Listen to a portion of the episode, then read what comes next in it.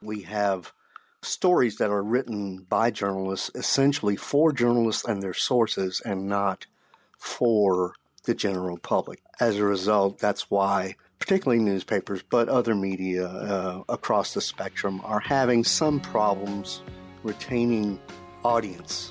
What is the most important relationship for a news outlet? The one between the newsroom and the audience, or the one between a reporter and the editor? I'm Michael O'Connell, and that's the question we'll be answering on this week's episode of It's All Journalism. George Sylvie spent many years studying innovation, change, and decision making in newspapers.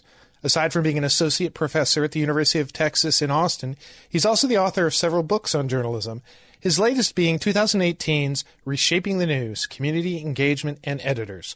Welcome to the podcast, George. Thank you, Mike. It's been an honor for me to um, appear here. I've never been interviewed on a podcast before, so it's a first time experience. Well, good. Hopefully, it's a good experience for you. Uh, usually, that's a good hook for us to get people onto the podcast. Well, I've never been on a podcast before, so let me. Uh, I'll say yes. Tell me about your your journalist journey. How did you get started in journalism? How did you end up at uh, the University of Texas? Oh well, you know, like anybody else, you sort of happened into it. Mine was a um, the good fortune of not being good in math, I guess, and, and physics and learning that I actually could do something with uh, my skill at writing. So, uh, turned from a math major to a journalism major within a semester and then learned that, uh, you actually could make a living writing.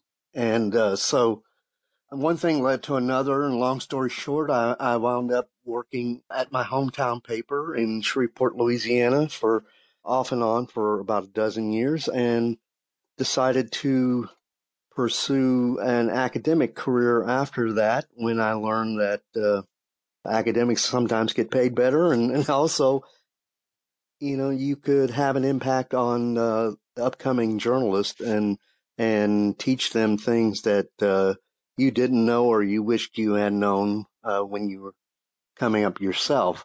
And so my journalism career is one of um, love of writing and love of being able to say whatever was on my mind, usually, or whatever I consider the truth, just like anybody else, I guess. And also having grown up during the uh, Watergate era, that was a big, big influence. And, and, this conversation that you and I are having actually began f- from a tweet that you mm-hmm. put out about one of our stories and I was like, "Well, here's a guy with a point of view. Let me let me reach out to him." And it, it had to do with a, a, comment you made about a story that we did on uh, rebuilding trust in newsroom and pulling right. back the curtain in newsrooms to do that. What was your what was your take? Why did you you feel you needed to, or you wanted to make a comment on that? Well, you know, honestly, I, and one is selfish because I have a book that talks about um, trust to a great degree that was just published in December called Reshaping the News. But on the other hand, also, I think this is partly selfish, I guess, but I just think that people nowadays forget that journalism is number one based on the relationship between and among individuals and groups. And, and the, and the bedrock of that is trust. And I think too often we take trust for granted, particularly in newsrooms. I think, you know, I probably made some, some effect, some comment to the effect that, uh, you know, like journalistic autonomy sometimes can can use a good refresher course or or needs to be bridled in. I know that's not a popular opinion among journalists, most practicing journalists, because they think you want to take their power away. But in many cases, I think the trust that's built between editors and journalists has resulted in a lack of trust between the journalists and the public. And I'll tell you why. Long story short, I just think editors, as former journalists themselves, tend to bend over backwards to the toward the autonomy of the uh, reporter, him or herself, and with good reason, because that person is closest to the story. They are the one who's executing and arranging the, the facts in the most, uh, in the best communicative manner possible. But on the other hand, I think over time, particularly in the last generation, editors may have ceded too much, um, don't want to use the word power, but ceded too much authority or too much too much to the journalist's discretion, let's put it that way. And I think that as a result, we have stories that are written by journalists essentially for journalists and their sources and not for the general public. And I think as a result, that's why particularly newspapers, but other media across the spectrum are having some problems retaining audience. So, you know, that's a long answer to your question, but I'm really at this stage in my life, you know, I'm not a back to basics guy so much as I am. Let's think about what we're doing. And that's, you know, that's the academic in me, but it's also after years and years and years of seeing and training reporters seeing that, you know, there's just been a little bit too much focus on who's doing the writing and not enough focus on who's doing the assigning and what kind of supervisory job they're doing in after the fact. So there needs to be somebody sort of driving the train you know, you got me thinking where, where you're saying that, you know, maybe, maybe the editors have sort of acceded a lot of authority to the reporters. I mean, part of that, I'm sure, is the fact is a general sense over the last 10 years, we need to get people in here who understand digital media. And those people right. who understand digital media tended to be younger right. and may not have had a lot of newsroom experience. Mm-hmm. And so it's natural for them to develop, you know, a shorthand, a language with which they, they talk to mm-hmm. journalists. They talk about the types of stories. I mean, I, you know, I, there are several podcasts I listen to that are, that are definitely made for the chattering class. One could right. accuse this podcast of being made for the chattering class. We're journalists talking about journalism. Exactly. Um, and that, and that can be problematic because it's like, well, who are you guys talking to if you're not giving us information? And that to me signals you know, something that we've talked about on the podcast in the episode that you had commented on, you know, this, this idea of, you know, trying to de- develop trust between the news outlet and the, the audience by listening to the audience and engaging with the audience. But I think it's also what you're saying is a, is a really kind of a legitimate argument. You know, where does editorial oversight come into this? You know, mm-hmm. how do mm-hmm. you, you know, how do you assign stories? How do you set priorities for your news outlet? Because ultimately, the work and the writing that these reporters are doing pretty much establish the brand and the identity of the news outlet.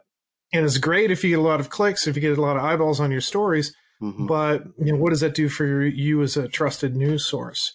Yeah, and it's the trust that I think we just seem to think about as an afterthought or as a last resort, because you know, uh, particularly in the newspaper industry now, you know, engagement is what everybody's talking about, but at the right. same time, learning to become engaged with the audience is very difficult because we've set up this technological barrier between us and the audience. We have this thing, what I mean by technological, it's skill based. It's technique based. Writing has become a technique and thus a quasi profession with things such as objectivity, fairness, you know, um, transparency, transparency, all those things that we that we tend to forget that the audience is not privy to, nor do they have the inclination to want to know, or you know, they they don't even consider. And you know, you put a story out there like you know, you expect the audience to understand, and uh, and I do this a lot with reporting students. Is you know, we're not writing these stories for the politicians who give us the information. We're writing these stories for the people who pay the taxes, which means we have to understand they're more concerned about how this affects them. And naturally so. Even though they're paying for the product that we're putting out, they're not paying for the, they don't want to read about the politics because nine times out of 10, the politics is personality based, somebody they won't ever come into contact with, or it's driven by uh, somebody who has a high opinion of themselves and has the same issue that reporters have, which is out of touch, being out of touch with the public. And because also we have the double whammy of most of our reporters now have to have college degrees because it's it's a specified quasi profession, as I mentioned. And going to college, Mike, I don't know, you and I are very lucky in that we did go to college. But on the other hand, how many real people did you run into on college campuses? Not a lot. not a lot. And not only that, you don't have the skill set with which to deal with real people. What do you talk to them about? They're not going to be in Starbucks. They're not going to be in downtown in the bars. They're in probably in the suburbs or in the, they're in the neighborhoods. They have children. You don't have children. You don't even live, you as a journalist don't even live in that neighborhood. So it's and and this is one of the sad things that I'm seeing more and more is journalism is becoming much more because of the technology and because technology rightly or wrongly costs money information is power right people who are into technology tend not to be from the straight middle class. They tend to be upper middle class affluent folk. And the fact that you're going to college means you're affluent and, and many times. You're affluent or you're highly mobile.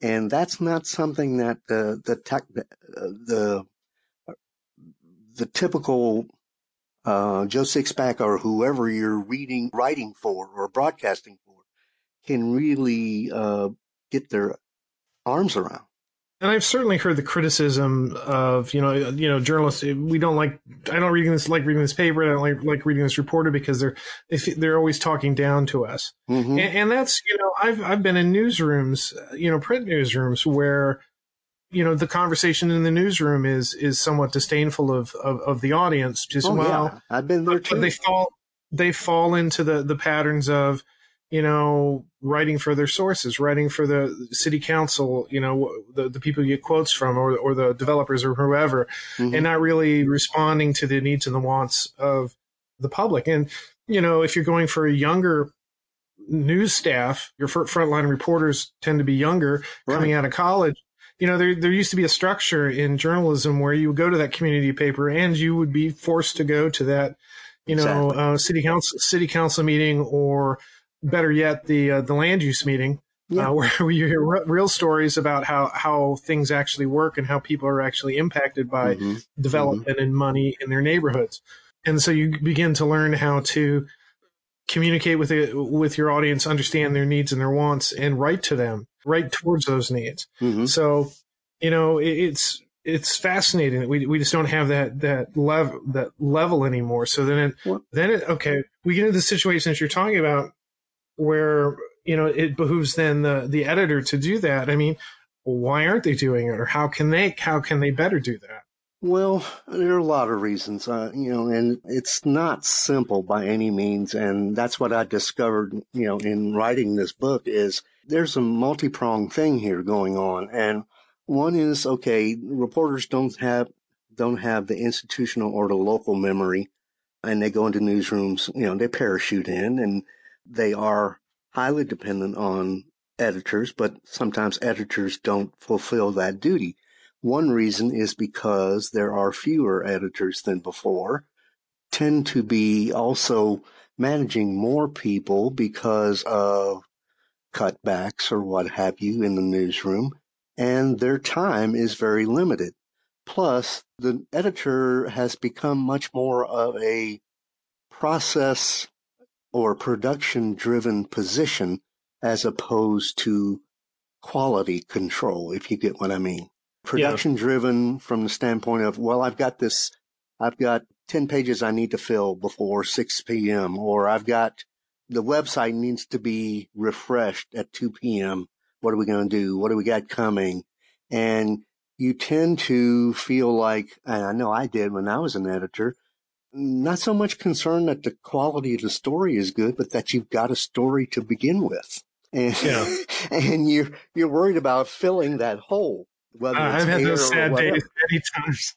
Yeah, yeah, yeah. And it's a natural worry because if you don't, woe to you. And that's going to be, you know, that's going to be the first thing about why can't you fill the hole, not necessarily why can't you turn out good journalists. So filling the hole becomes a priority. And as a result, uh, you are, as an editor, production oriented.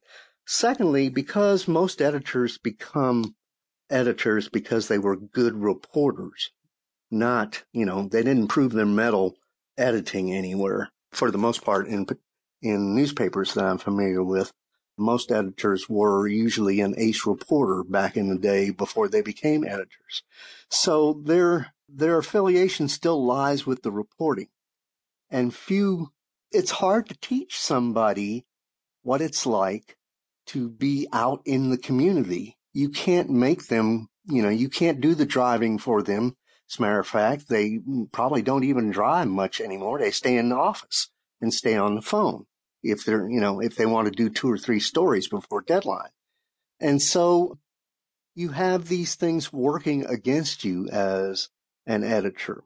Secondly, uh, thirdly, I should say, the the editing function has become something of a dumping ground in some newspapers for those who are caught between the reporters who are the stars of the show, so to speak, and the upper level editors who actually make policy decisions or uh, procedural uh, policies. And so the newsroom editor, the section editor, to say the editor of the lifestyle section or the sports section or the, the metro editor, um, local news editor, they don't necessarily get a say in how things run. They just have to follow and produce. So they're not looked upon as hotbeds of innovation. Actually, don't get that much uh, training once they become editors, unless it's in a new technology. You know, they get paid well um, so to speak, relative uh, to uh, reporters. But on the other hand, they get paid well to make sure things run, not necessarily to make sure that the reporters are covering, uh, are aware of things in undercover communities. As a matter of fact, they don't have that kind of time with the production um, demands. So you've got a position that's really, you know, editing used to be overseeing a reporter looking over their shoulder and you know reading the story with them and saying oh no that's not going to work. Go back. Call somebody else or get in your car and uh, go see if you can talk to xyz or go in that neighborhood tonight and flesh out that story. How often do we get fleshed out stories? It's hard to know because we're not privy to the interaction but nine times out of ten most editors are not making their reporters rewrite and yeah. verify. And so you really got the first draft in most uh, cases.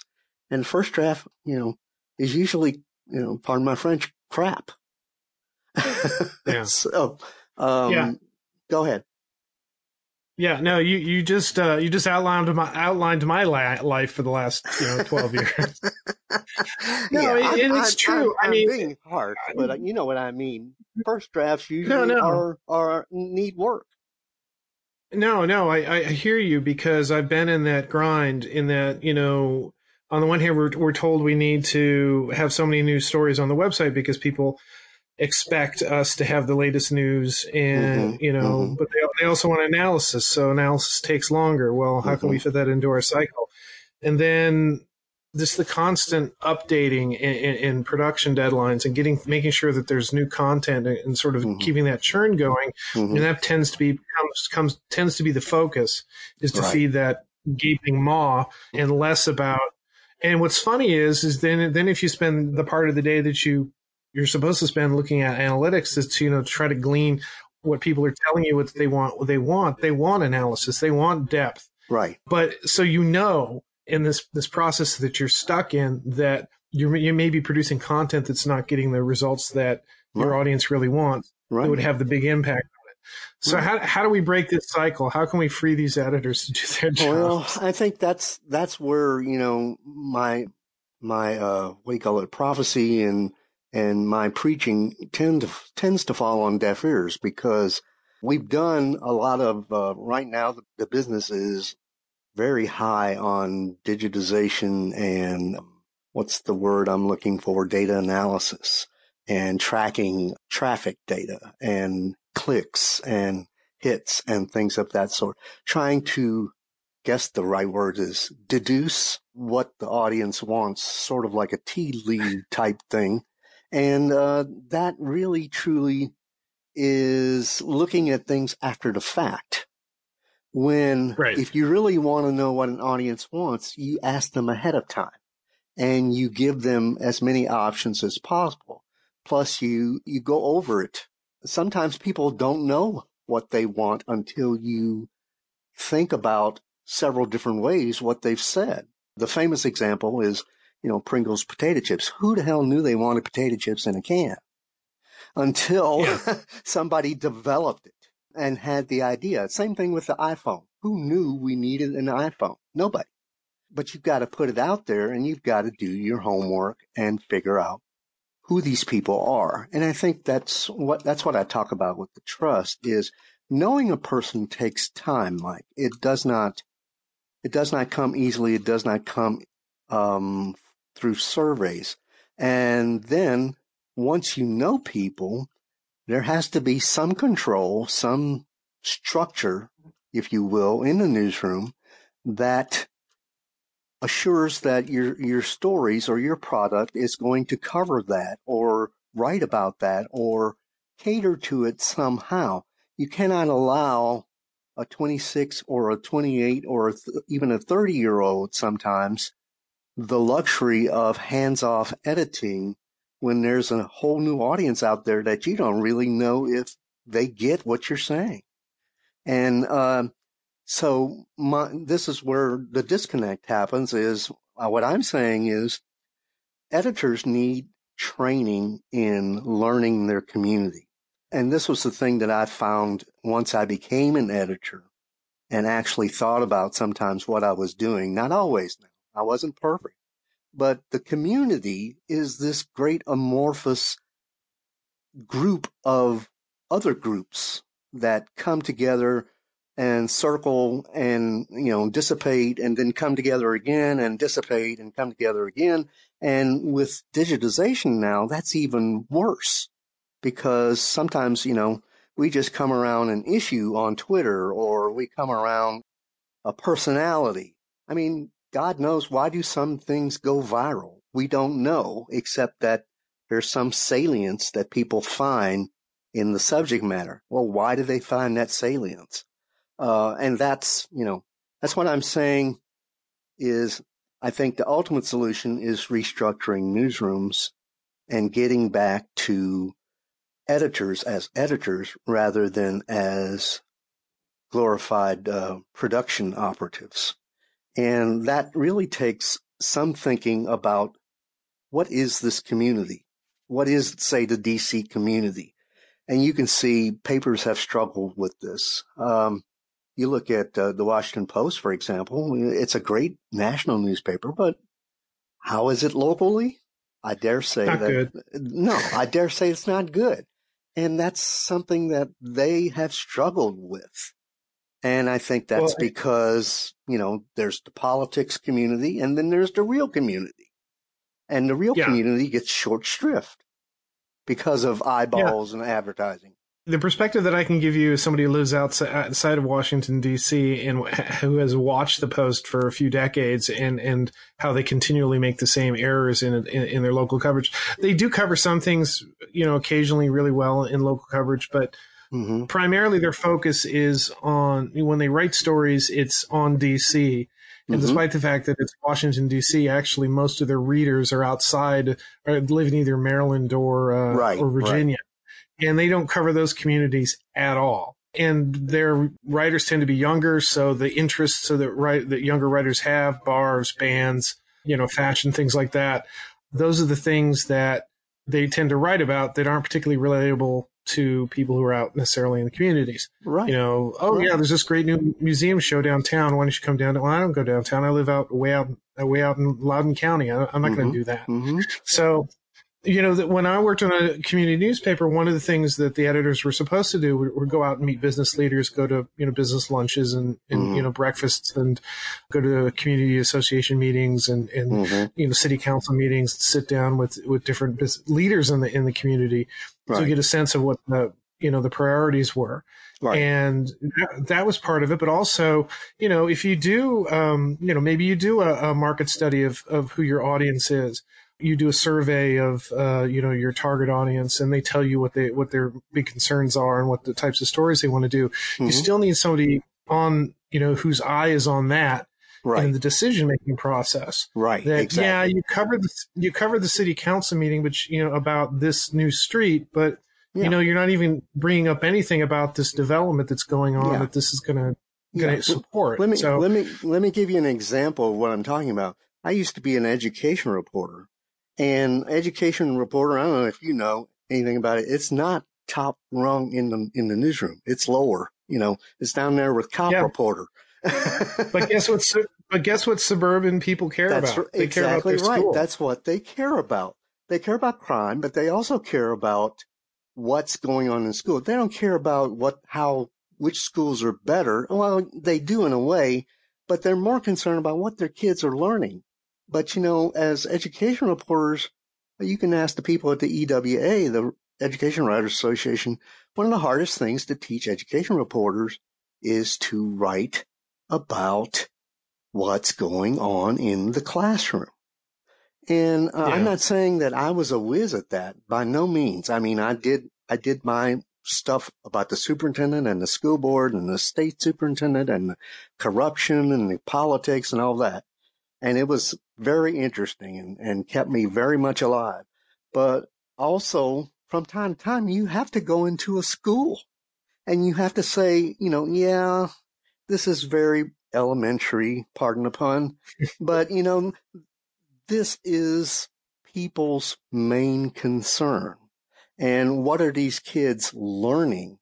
And I'm not talking about ideology from a Democrat or a conservative perspective. I'm talking about how are they learning? And what uh, what tools are the teachers using to deal with the fact that they've got a 60-40 split in racial population? How is that trans transferring in the classroom? How many white teachers can identify with black kids from a lower socioeconomic background and how do they teach them? Can they teach them? You know, things of that nature. That's a very nuts and bolts type of thing and is not very glamorous for most reporters. It's a hard and, and work type of thing. Yeah, and that's not something you can turn around very quickly with, no, with a minimal no, amount of no. phone calls from your desk. You, yeah. you actually have to go out and, and talk to people and meet and people. watch and, and listen. Yeah. You know, and so Time. that's what, that's what I'm saying. The, the trust comes from watching and listening and understanding the nuance that people are worried about. And uh, right. uh, sure, you can write about the hot topic, hot ticket item, maybe, you know, busing in the schools or, or redistricting. That's the one that you're going to have all the angry parents uh, oh, saying they want to be the exception. But what is it about the redistricting that brings them? What is it that they're worried about? And explore that. But the problem is, you know, is also, this also gets characterized under bean counter type journalism. Um, journalists are deathly afraid from the 1990s on that MBAs are taking over newsrooms. And they should be afraid because MBAs at least know where the money is. Journalists don't really care.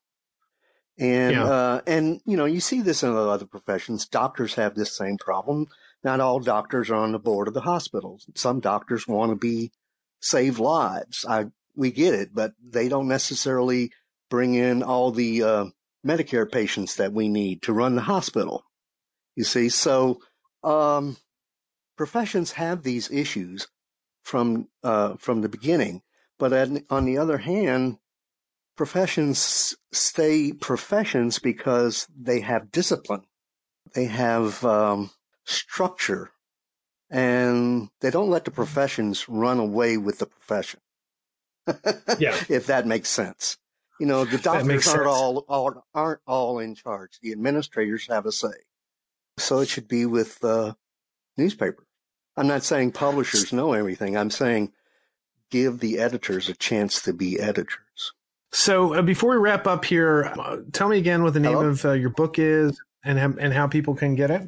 It's called Reshaping the News: Community Engagement and Editors, and it's published by a New York publishing house called Peter Lang. It's an international thing. The only problem, Mike, too, is they've put an an academic price on it, so it's a little pricey. I think it's fifty bucks, but what? I think most most journalists could still read it in less than a week. You've been listening to It's All Journalism, a weekly podcast about the people who make the news. You can find out more about us and download past episodes at itsalljournalism.com. While you're visiting our website, why not sign up for the It's All Journalism newsletter? You get all the latest info about our podcast, including episode notes and news about live events and upcoming interviews. Go to itsalljournalism.com to subscribe. It takes a lot of people to put together an episode of It's All Journalism. Nicole Grisco produced this episode. Amber Healy wrote our web content. Nick Dupre wrote our theme music. Amelia Brust helped with our booking, Nicholas Hunter provided a web assist, and I'm your host, Michael O'Connell. It's All Journalism is produced in partnership with the Association of Alternative News Media. Thanks for listening.